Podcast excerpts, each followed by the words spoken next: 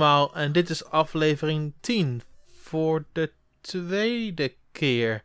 En we nemen dit op 7 april 2017.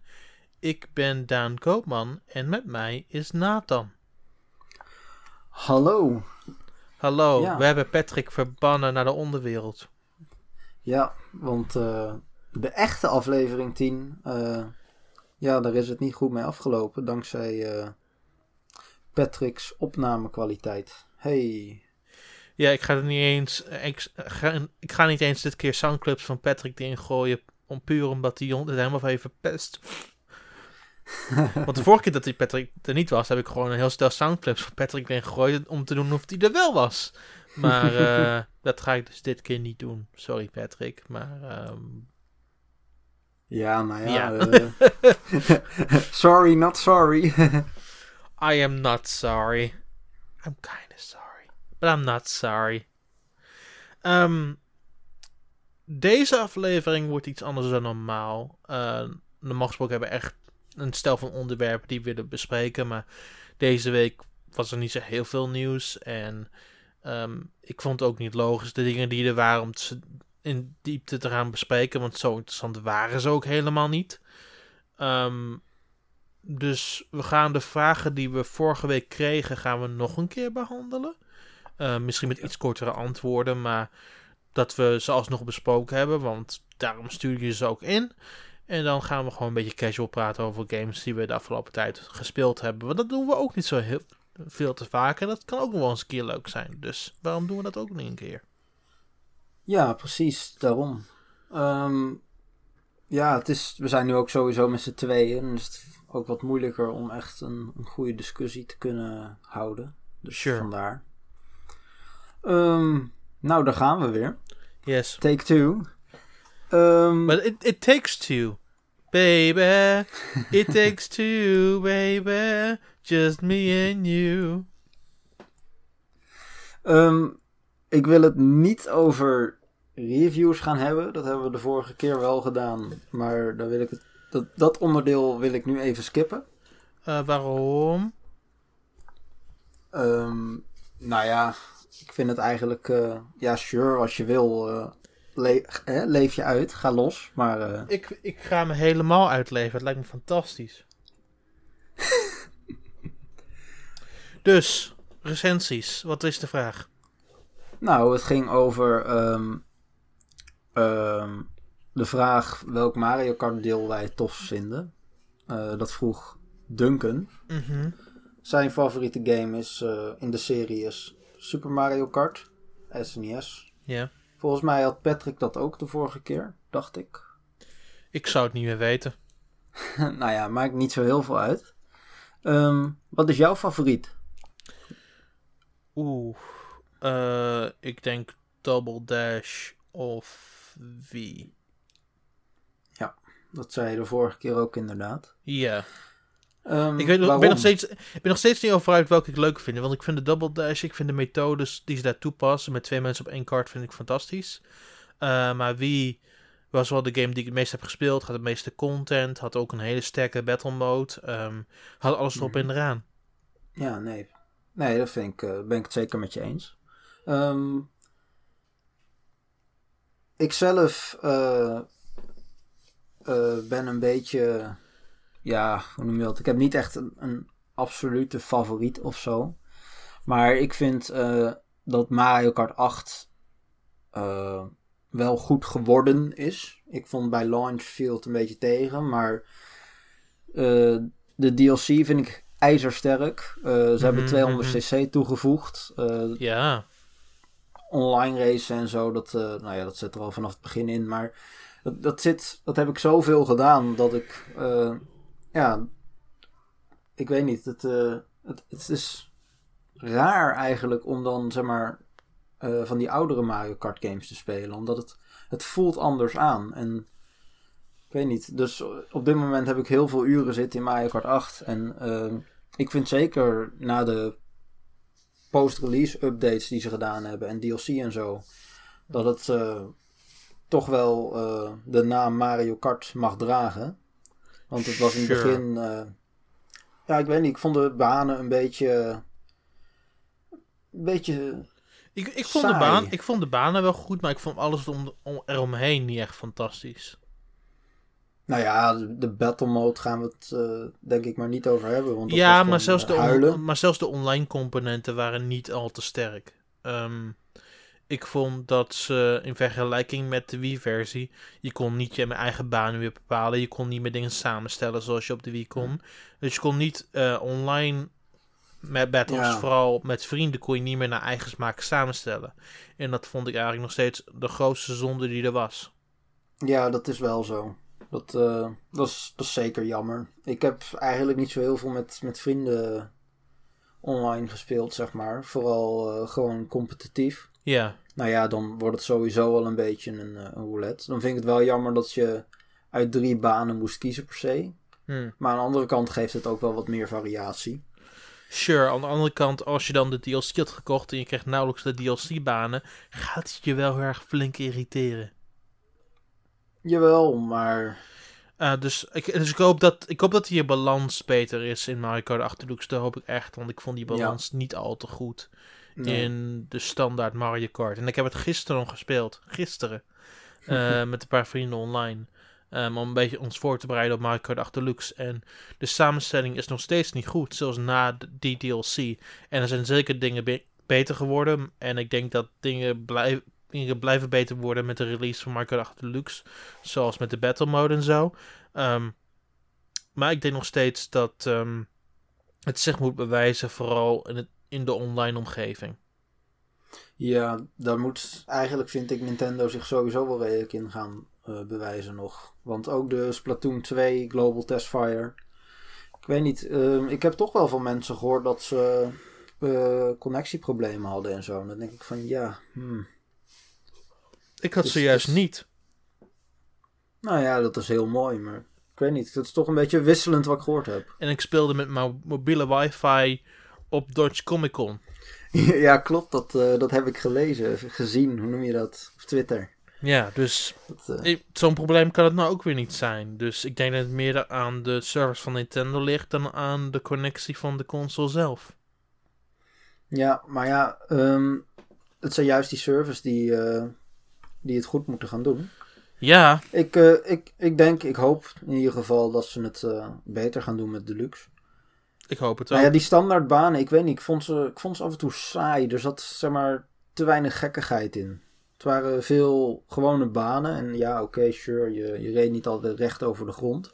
Maar het was vooral baan en niet zoveel gekke dingen. Zoals bijvoorbeeld Grumble Volcano. Dan heb je gewoon die baan die afbrokkelt en zo. Of Melody Motorway. Dat je over een piano heen gaat en dat de muziek zich daarop aanpast en zo.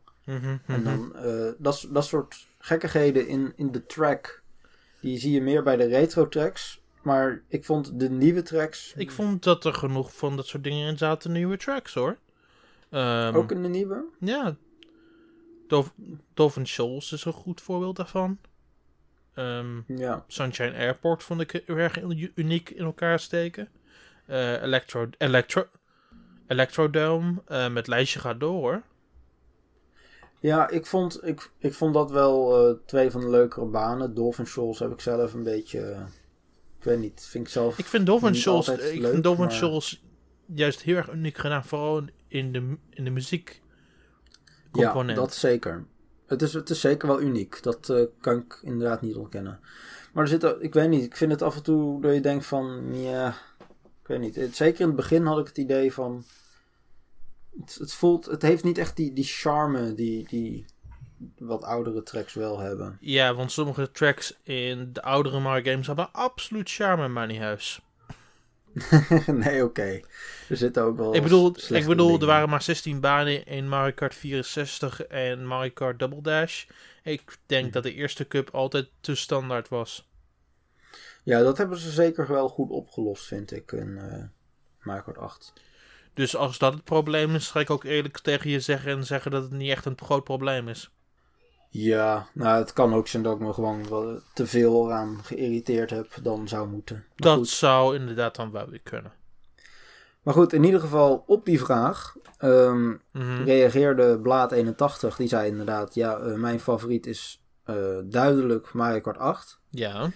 En hij zei, welke een schamele in zijn optiek zeer onterechte 7,5 kreeg in de review op N1. Nou, dat was Quint. Dat was Quint zijn mening. Nou.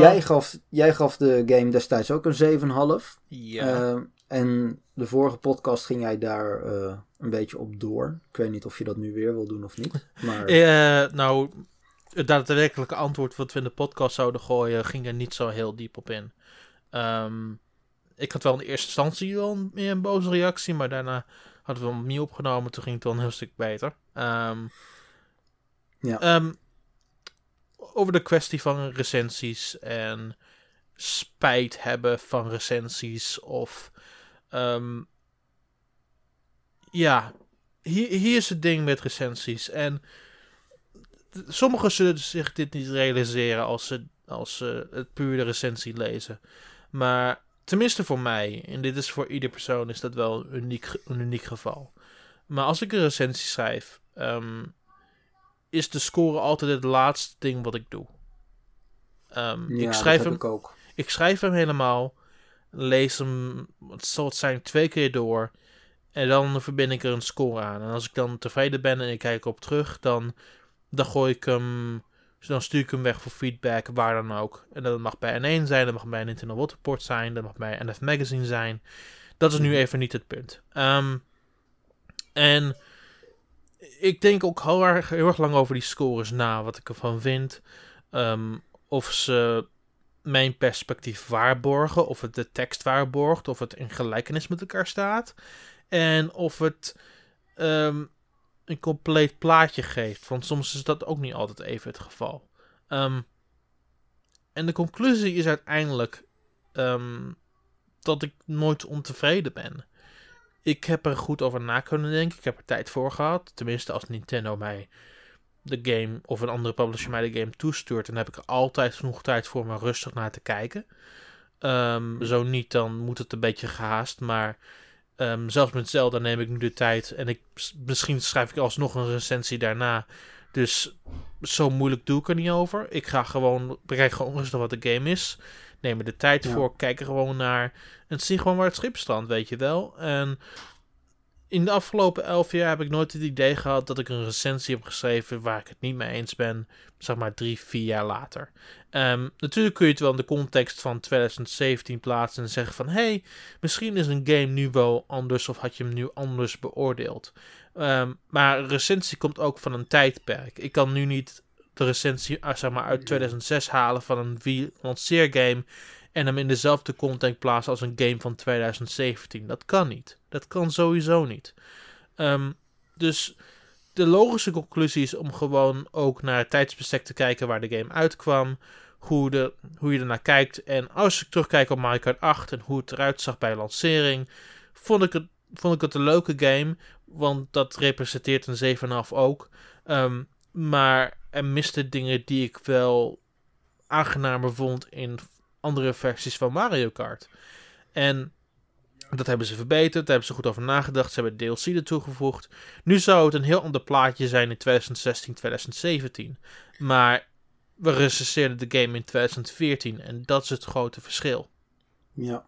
Nee, zeker. Zeker nu ook games veel vaker na de release nog updates en DLC krijgen, wordt het veel lastiger om bij lancering een beoordeling te geven die, zeg maar, een lange houdbaarheid heeft. Sure, ja. Dat wordt ook steeds een stuk ingewikkelder. En ik hou nog steeds vast aan het oude model dat ik de game 1 keer recenseer en dan misschien later nog een keer op terugkijk met de DLC of zo. Maar ik ga niet terug en de recensie aanpassen omdat er net een update 3 weken later uitkwam. Want nee, ik recenseer de game dan. Ik recenseer niet de game 3 weken later, want dan ben ik al door naar de volgende game.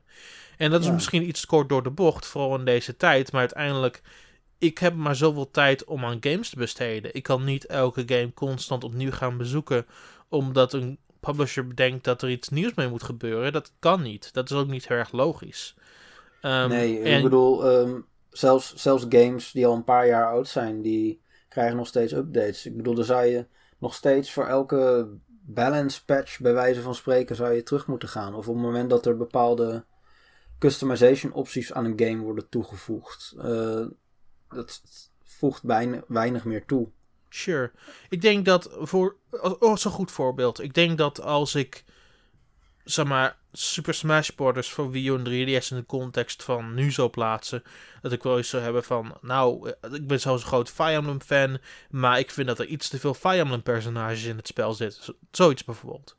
Ja, bijvoorbeeld. En dat weet je niet in wanneer die game uitkwam.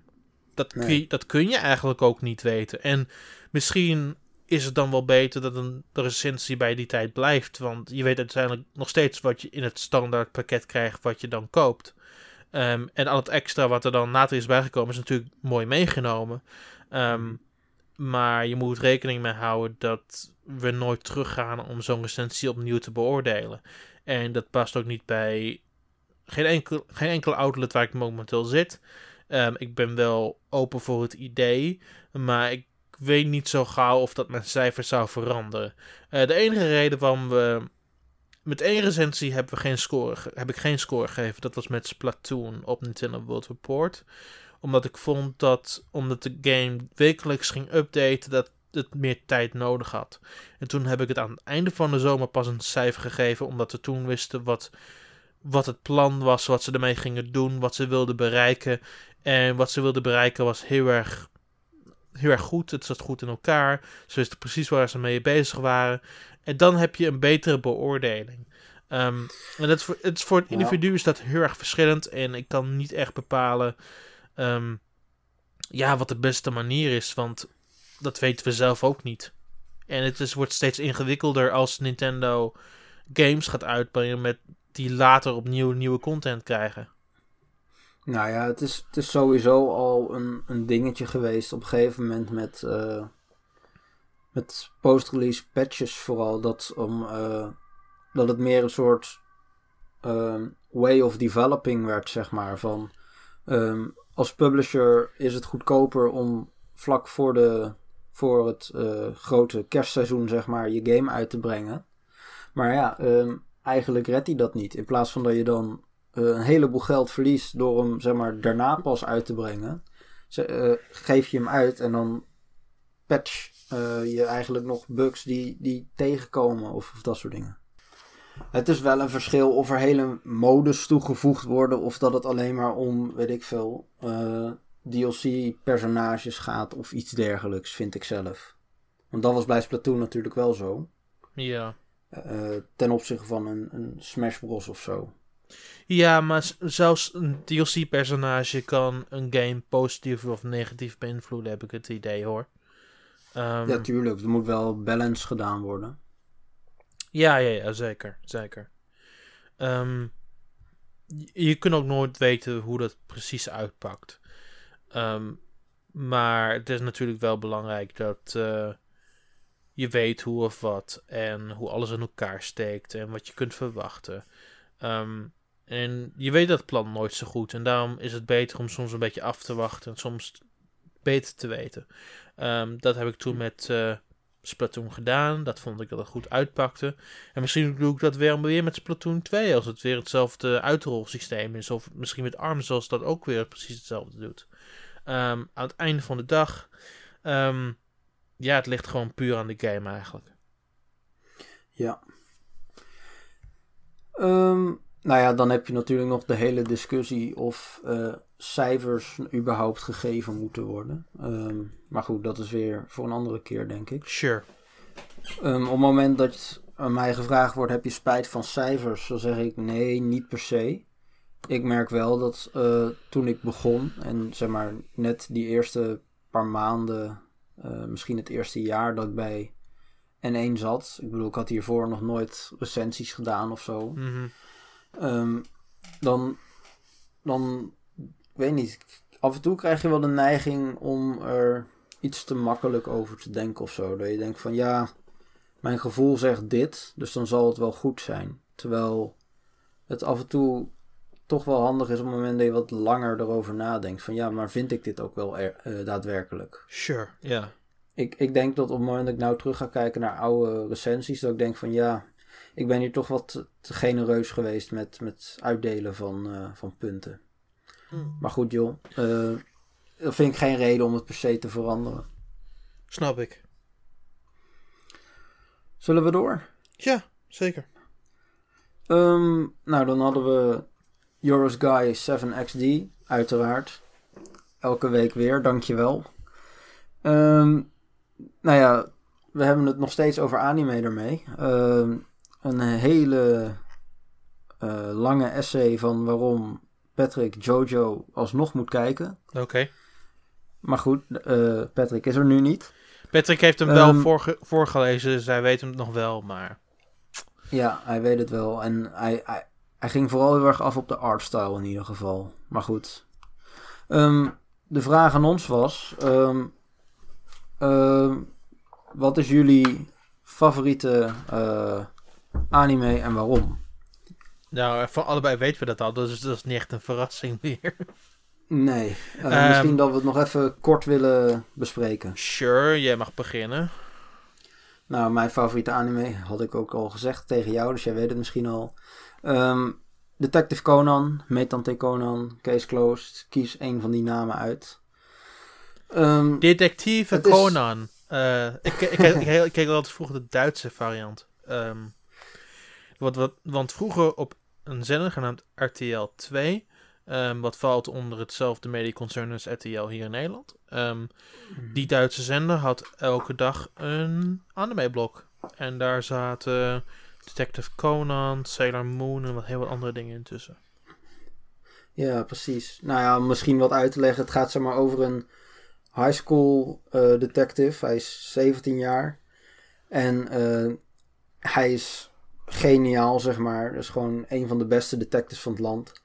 En hij op een dagje uit met zijn vriendin, om het maar even kort door de bocht te noemen, komt hij achter een drugsdeal. En dat is allemaal de eerste episode. Nou ja, die gaat hij proberen te ontmantelen. Maar op een onoplettend moment wordt hij van achteren door een bendelid, zeg maar, bewusteloos geknuppeld. En dan krijgt hij een druk, moet hij opeten. En ze weten eigenlijk nog niet zo goed wat het doet. De bedoeling is dat het gewoon een vermoordende druk is, dat je gewoon dood eraan gaat.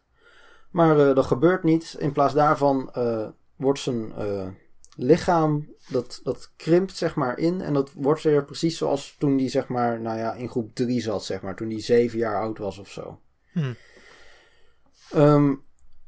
Die organisatie die dat doet, de Black Organization wordt het genoemd, die is heel gevaarlijk en misschien kan zelfs zijn directe omgeving zeg maar last krijgen op het moment dat die organisatie erachter komt dat hij nog leeft, want dan gaan ze hem proberen alsnog te vermoorden, maar misschien ook wel zijn directe familie of vrienden of weet jij veel. Ja. Dus ze proberen met alle moeite om zeg maar geheim te houden dat hij, dus dat kleine jongetje dan, eigenlijk die high school detective is.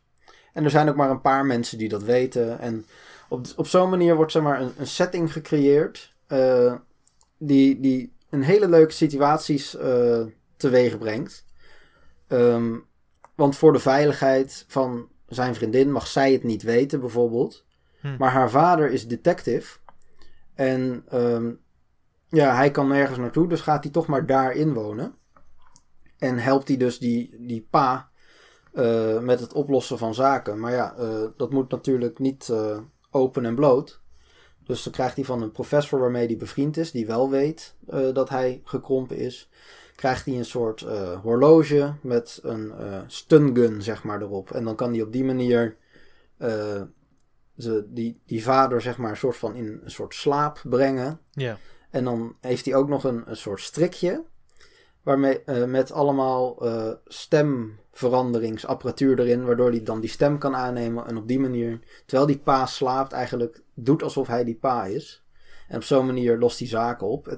Ik vind het gewoon geniaal bedacht. En dan vervolgens komt er ook nog een heel overliggend verhaal heen. Met allemaal personages die toegevoegd worden. En zeg maar de zoektocht naar wat is die Black Organization nou? Wie zit erachter? Hoe te ontmantelen. Want eigenlijk is gewoon het hele doel van die serie van dat die hele organisatie wordt opgerold. En ja, sure. Ik vind het gewoon geweldig. En het loopt al sinds 1996. Het is, het is heel makkelijk om uit te rekken. Maar elke episode heeft een standaard format van een zaak. Mm-hmm. En soms wordt daar zeg maar een stukje hoofdverhaal in meegenomen. En dan, dat heet dan canon. Maar er zijn ook gewoon losse zaken die gewoon worden opgelost zonder dat het echt met de Black Organization te maken heeft. Dat zijn dan fillers.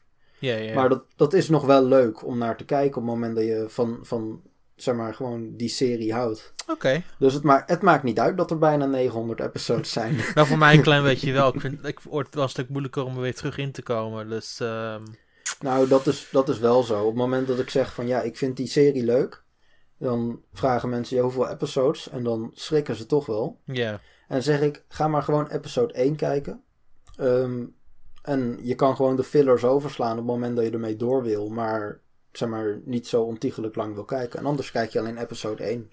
Tja. Ik vind het zeker wel zeg maar dat je het de kans moet geven. Zo goed vind ik die anime wel. Ondanks dat je dan niet doorgaat, dat snap ik wel. Ik keek het vroeger wel heel wat, maar nu tegenwoordig niet meer zo. Ik hou meer van dingen met een echte progressie. En ik vind dat er niet echt veel progressie nu meer in zit. Snap ik op zich ook nog wel. Als er nou echt veranderingen zouden zijn in de samenstelling van personages, of de manier hoe ze er met elkaar omgaan, of ze komen erachter dat die gekrompen is, dan zou ik dat meer op prijs stellen. Maar nu heb ik zoiets van, het verandert haast niet. Nee, precies. Nee, op zich snap ik dat ook wel. Het is ook heel mainstream in Japan. Het is eigenlijk, ja, volgens mij worden er wekelijks van die rankings gepubliceerd. En dan staat Meitantei Conan altijd met iets van 11% van alle huishoudens heeft die aflevering toen gekeken of zo. Echt gruwelijk veel in ieder geval. Sure, ja. Yeah. Maar goed, maakt niet uit. Ik zou zeggen, iedereen die luistert, ga gewoon lekker de allereerste episode kijken. En als je het niks vindt, dan is het prima. Maar dat is zeg maar gewoon de basis voor die serie. En ik zelf vond het heel leuk en ben ermee verder gegaan. En nu zit ik inmiddels op 700. Wat is jouw favoriet? Sommigen zullen wel weten van de vorige aflevering dat ik van korte anime's hou. Een van de betere korte anime's, die 2 seizoenen duurde, ieders met 12 afleveringen. En dan is er nog een bonusaflevering die het eerste seizoen en het tweede seizoen met elkaar samenvoegt. En die serie is Birdie the Mighty Decode. Yes. Ik vind dat een heel sterk... Het gaat dus over een alien dame die een soort van internationaal agent is. Die moet op zoek gaan naar naar iets wat de wereld, zeg maar, onze aarde in gevaar kan brengen. En daar is hij achteraan gegaan. Door omstandigheden vernietigt hij het lichaam van een mensjongen. En die belanden dan samen in hetzelfde lichaam. En daardoor gaan de avonturen zich verder verspreiden en dan wordt het steeds een dieper verhaal. Wat ik het beste aan dit verhaal vind is dat het groeit. Elk seizoen groeit richting de laatste aflevering. Je krijgt de eerste informatie, krijg je altijd in de eerste aflevering. Je leert meer in de vervolgende aflevering. En dan groeit ook echt een drama en dan groeit ook echt meer een besef van wat er gaande is. En daarnaast zijn de personages ook goed geschapen. Ze zitten goed in elkaar. Er zitten goede dialogen achter. En je weet waar het uiteindelijk naartoe werkt. En het einde voelt ook echt als een einde. En dat vind ik echt een van de betere voorbeelden van echt een goede, sterke, korte anime.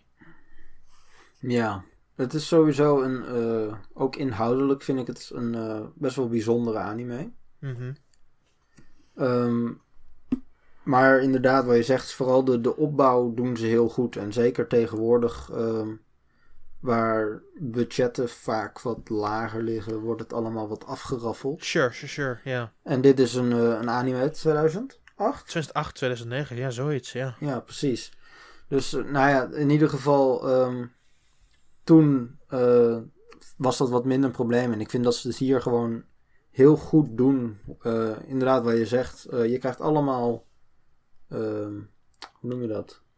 Zeg maar druppeltjes informatie en dat bouwt allemaal op. Mm-hmm. En zonder te veel te spoileren, ga gewoon lekker kijken. Zeker. Er zijn volgens mij vrij weinig mensen die het kennen, helaas. En Patrick kende het ook niet. Ja, yeah. Het was ook een OVA die het origineel was. Die kwam uit in de jaren 90. Die ziet er ook wel in vergelijking met de nieuwe versie heel erg verouderd uit. En er is een Engelse versie van beide, maar ik zou meer aanbevelen om gewoon de nieuwe te kijken. De serie. Ja. Ja. Heel sterk is de serie, dus... ja. En dat was dus in totaal 25 afleveringen. Dat is wat beter te doen dan Meitantei Conan. Ja, dat is waar. En er zijn ook genoeg van die series die voor mijn mening ongeveer 25 afleveringen duren. En dan heb ik er ook wel erg vrede mee. Ik heb niet de tijd of de zin om een heel lange serie weer te gaan kijken. Series zoals ReZero of Kill la Kill hebben net de goede lengte. En ook al hebben ze af en toe hun fouten, ze hebben net de goede lengte om het interessant te houden. Ja, maar het is nog steeds wel een kunst. Want je ziet, zoals ik al zeg, de laatste paar jaar zie je het heel erg dat anime-series eigenlijk als een soort gigantisch duur promotiemateriaal worden gebruikt voor de manga. Sure, en yeah. dat gewoon een verhaal eindigt op de anime, dat je denkt van, maar het is nog niet af. En dat je dan bij gebrek aan een seizoen 2 gewoon verder moet gaan lezen in de manga, omdat geen animatie. Ik heb het idee dat de anime's die tegenwoordig uitkomen wel al hun seizoen afmaken, ook al kost het tijd. Ik weet nu al zeker dat we een tweede seizoen gaan zien van zeg maar ReZero. Daar ben ik wel erg van overtuigd van. De anime-serie heeft wel de stoutste dingen overtroffen van iedere kijker en van de animatiemensen. Dus ik denk dat we dat wel terug gaan zien. Maar ik denk dat tegenwoordig manga meer wordt gebruikt om meer verdere verhalen te vertellen die niet meer binnen de anime pasten. Is het ook soms dat gewoon pure anime vertaald worden naar manga, wat ook wel erg interessant is. Ja. Dus het hele oppervlak qua anime en manga is heel erg aan het verwateren en het gaat meer in elkaar over tegenwoordig. Ja, maar ja, uiteindelijk zie je toch dat omdat manga is goedkoper, dus het is vaak ook gewoon een eenmansproject natuurlijk. Ja. Terwijl, net zoals games trouwens, animatie is echt teamwork. Er zit heel veel arbeid in. Mm-hmm. Je merkt gewoon dat er heel voorzichtig mee omgegaan wordt met oké, wat krijgt een anime en hoe lang duurt het? Want je ziet eigenlijk ook amper series meer die langer dan 1 seizoen duren. Dus tenminste, langer dan 12 of 13 afleveringen duren. Sure. Ik vind dat we vooral de afgelopen winterperiode heel veel series hebben gezien die maximaal op het beste misschien 13 afleveringen of 15 afleveringen duurden. Kimono Friends was er een. Kimono, ja. Wat was er nog een? Mr. Kobayashi's Maydragon was er nog een. Die was ook maar 13 afleveringen. En er waren heel veel met maar een hele korte seizoenen. Ja, precies. En daar heb ik geen probleem mee, maar dan is de keuze ook steeds meer reuze. En dan wordt het ook steeds moeilijker om de juiste keuze te maken. Want ik ben juist in die markt voor een korte anime. Maar welke moet je dan precies gaan kijken? Ja, nou, dat is dan ook een probleem inderdaad. Ik vind... Het is misschien een dieper probleem dan de meeste mensen hier denken. Maar het heeft eigenlijk ook een beetje te maken met de vergrijzing van Japan. Japan is volgens mij een van de landen met de laagste geboortecijfer ter wereld. Tja. En vaak waren juist, zeg maar, kinderen de doelgroep voor die lange anime. Denk aan One Piece, Naruto, Pokémon. Die zijn nu ook wel leuk voor oudere mensen die ermee zijn opgegroeid. Maar ze worden wel, zeg maar, getarget aan kinderen. Maar ja, op het moment dat er minder kinderen zijn, dan verschuift, zeg maar, de doelgroep in leeftijd. Want die kinderen die worden groter en er komt geen vervanging. Dus, zeg maar, het schuift mee. Dus dat wordt nou allemaal seinen-series. Mm-hmm. En er zijn altijd mensen die druk krijgen, die gewoon minder anime consumeren of minder games spelen of weet jij veel. Ja. Yeah. En het gevolg is, zeg maar, korte episode of korte series. Ik heb ook het idee dat anime's zoals ReZero puur gefocust zijn op een ouder publiek. Ja, precies. Ja. Yeah. En daar is helemaal niks mis mee. Terwijl op het moment dat je het echt over grote series hebt voor jonge kinderen, om het maar even zo te noemen, dan heb je Yokai Watch nog. En Monster Hunter Stories. En de nieuwe Pokémon Sun and Moon anime. Ja. Ja. Ik vind hem zelf niet zo erg leuk, de nieuwe Pokémon Sun and Moon anime. Ik weet dat anderen hem wel leuk vinden, maar ik vind het eigenlijk helemaal niks. Maar goed. Ik ben er nog niet aan begonnen. Kun je nagaan. Ja. Yeah. Maar dat valt mij heel erg op in ieder geval. Dus korte series die wat ouder publiek aanspreken. Dat is, zeg maar, het huidige landschap. Ja, dat is het momenteel het idee. Ik denk dat dat wel goed genoeg is voor anime. Ja. Ja. Of als ik nog één ding mag zeggen, dan is het dat ik de laatste tijd wat meer naar films gekeken heb. Ook omdat ik met de universiteit wat drukker ben. En dan is dat gewoon, zeg maar, op het moment dat je een keer een avond vrij hebt, dan hoef je niet per se een hele serie door. Dan kun je gewoon een film nemen. Ja, maar als je echt te veel tijd over hebt, kun je makkelijk half een serie op één avond doorkijken.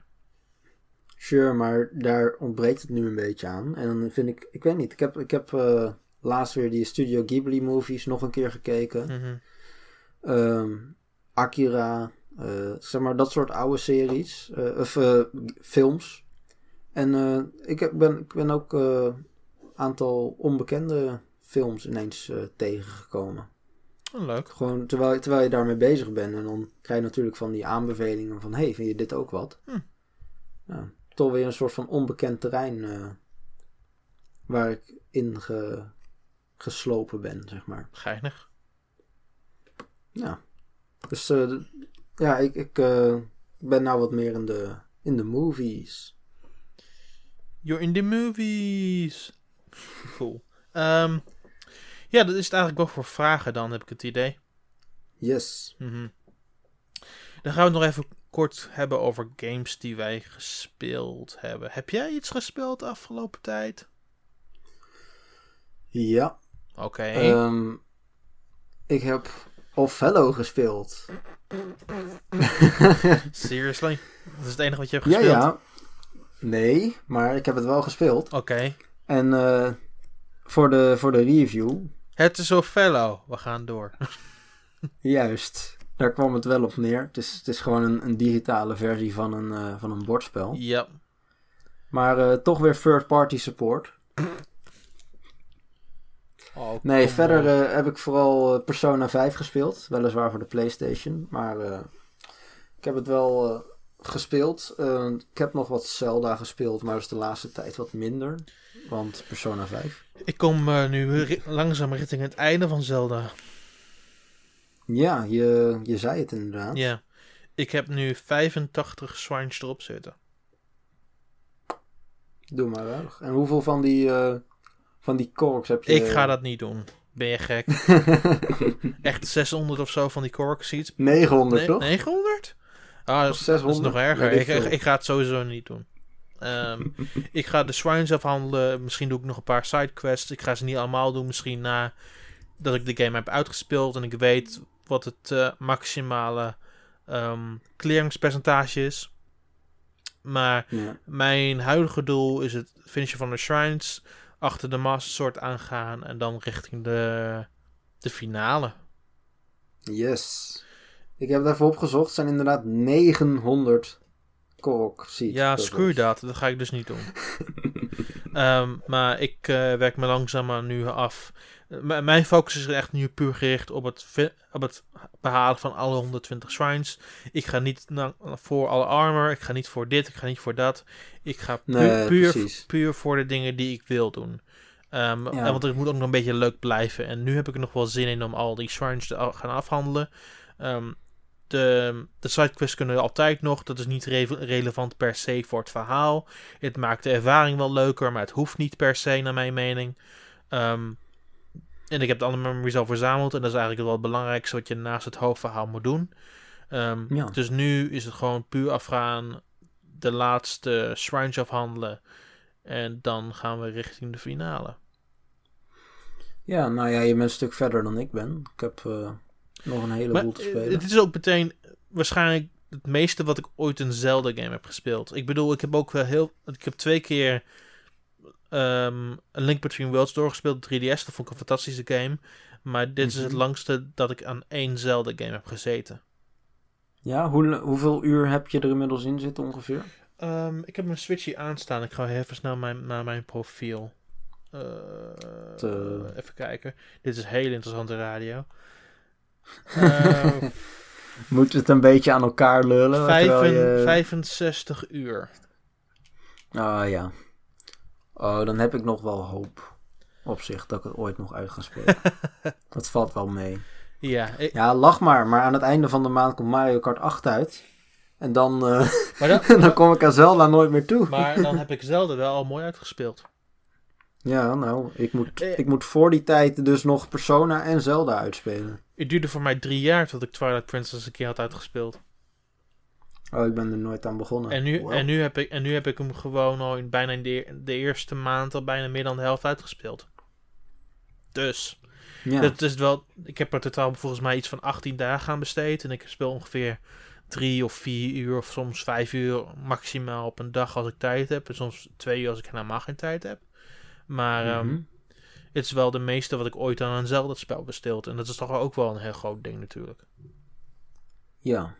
Ja, ik heb eigenlijk nooit wat met Zelda gehad. Het is alleen dat dit gewoon iets nieuws doet. En het leek mij wel interessant. Sure, ja. Yeah. Ook gewoon qua verhaal. En het is minder lineair. En maar hier is het ding. Op die manier rooi je er toch in. Ik vind de game fantastisch. En het verdient ook alle lovende woorden. Maar of ik het nou de beste game moet noemen die ik de afgelopen aantal jaar heb gespeeld, nou, ik weet het niet zo. Ik vind dat ik opnieuw dat ik alle 4 de dungeons heb doorgespeeld.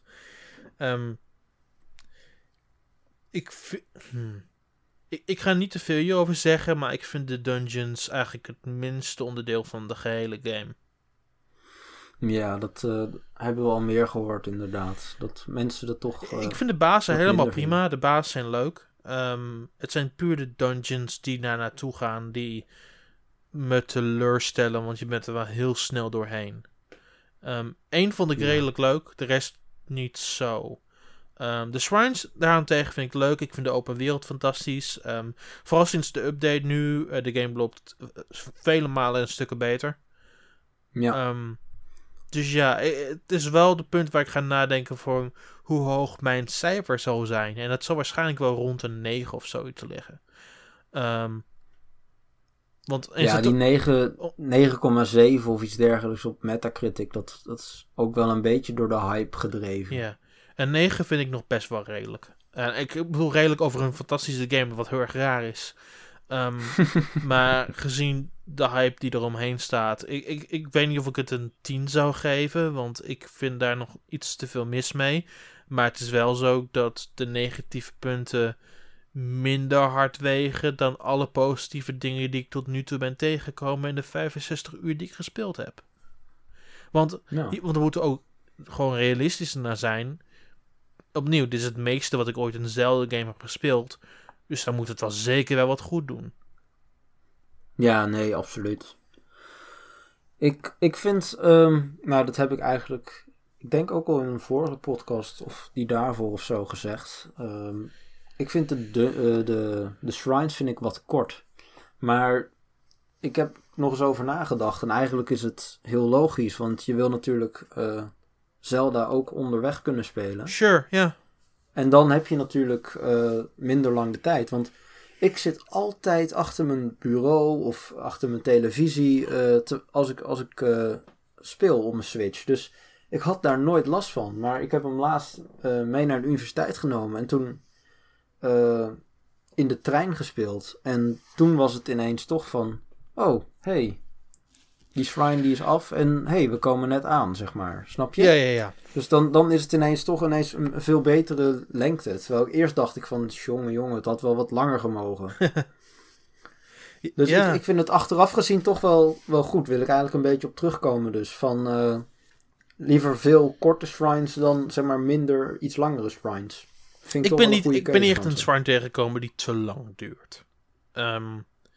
En opnieuw, ik heb gewoon een hele hoop gedaan. Dus ik kan dat nu op een positieve manier benadrukken. Soms is er wel een sidequest die je moet doen... voordat je überhaupt een shrine in mag. Ja, klopt. Dat vind ik wel leuk. Bijvoorbeeld bij Kakariko moet je er eerst 3 doen... voordat je een bepaalde shrine mag activeren. Mm-hmm. Dat klopt. Dat is de meest recente die ik heb gedaan... want ik vond het destijds toen ik hem eerst tegenkwam... iets te veel werk.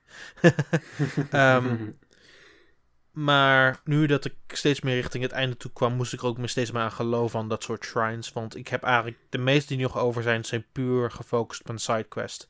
En dat heb ik zo specifiek zo gedaan... zodat ik de dingen die ik eerst kon doen... die eerst makkelijk uit kon drukken... en daarna op de rest kon focussen.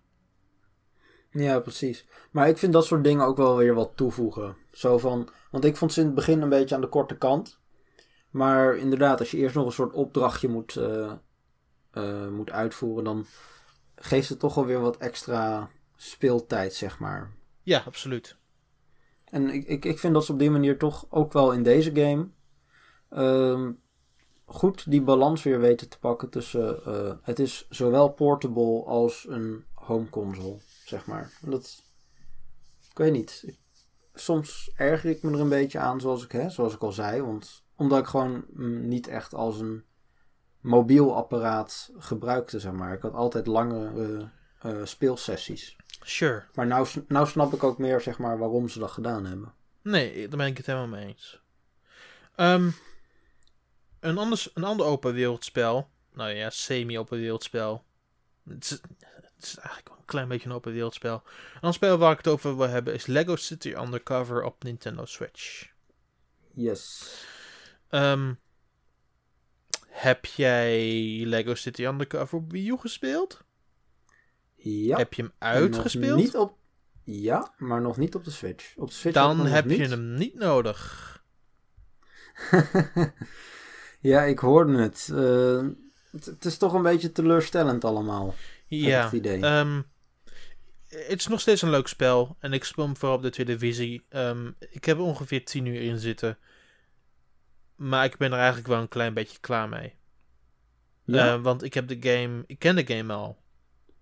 Oh, ja. Ik hoef het eigenlijk niet nog een keer te gaan doorlopen. En... ze doen er niet... Het voelt niet als een verbetering ten opzichte van de Wii U game. Maar dat is eigenlijk waar ik op hoopte. Ik zit nog steeds door lange laadtijden. De framerate is nog steeds niet fantastisch. Maar het is toelaatbaar. Net als op de Wii U versie. Het doet eigenlijk niet zo heel veel anders, naar mijn mening. Ik had het eigenlijk wel verwacht dat het gewoon een soort van port zou zijn. Je hebt tenminste wel de hoop dat het iets beter zou lopen op Nintendo Switch, neem ik aan. Want het is nog steeds een handheld mode, is het een sterkere optie dan Wii U. Akkoord, ja.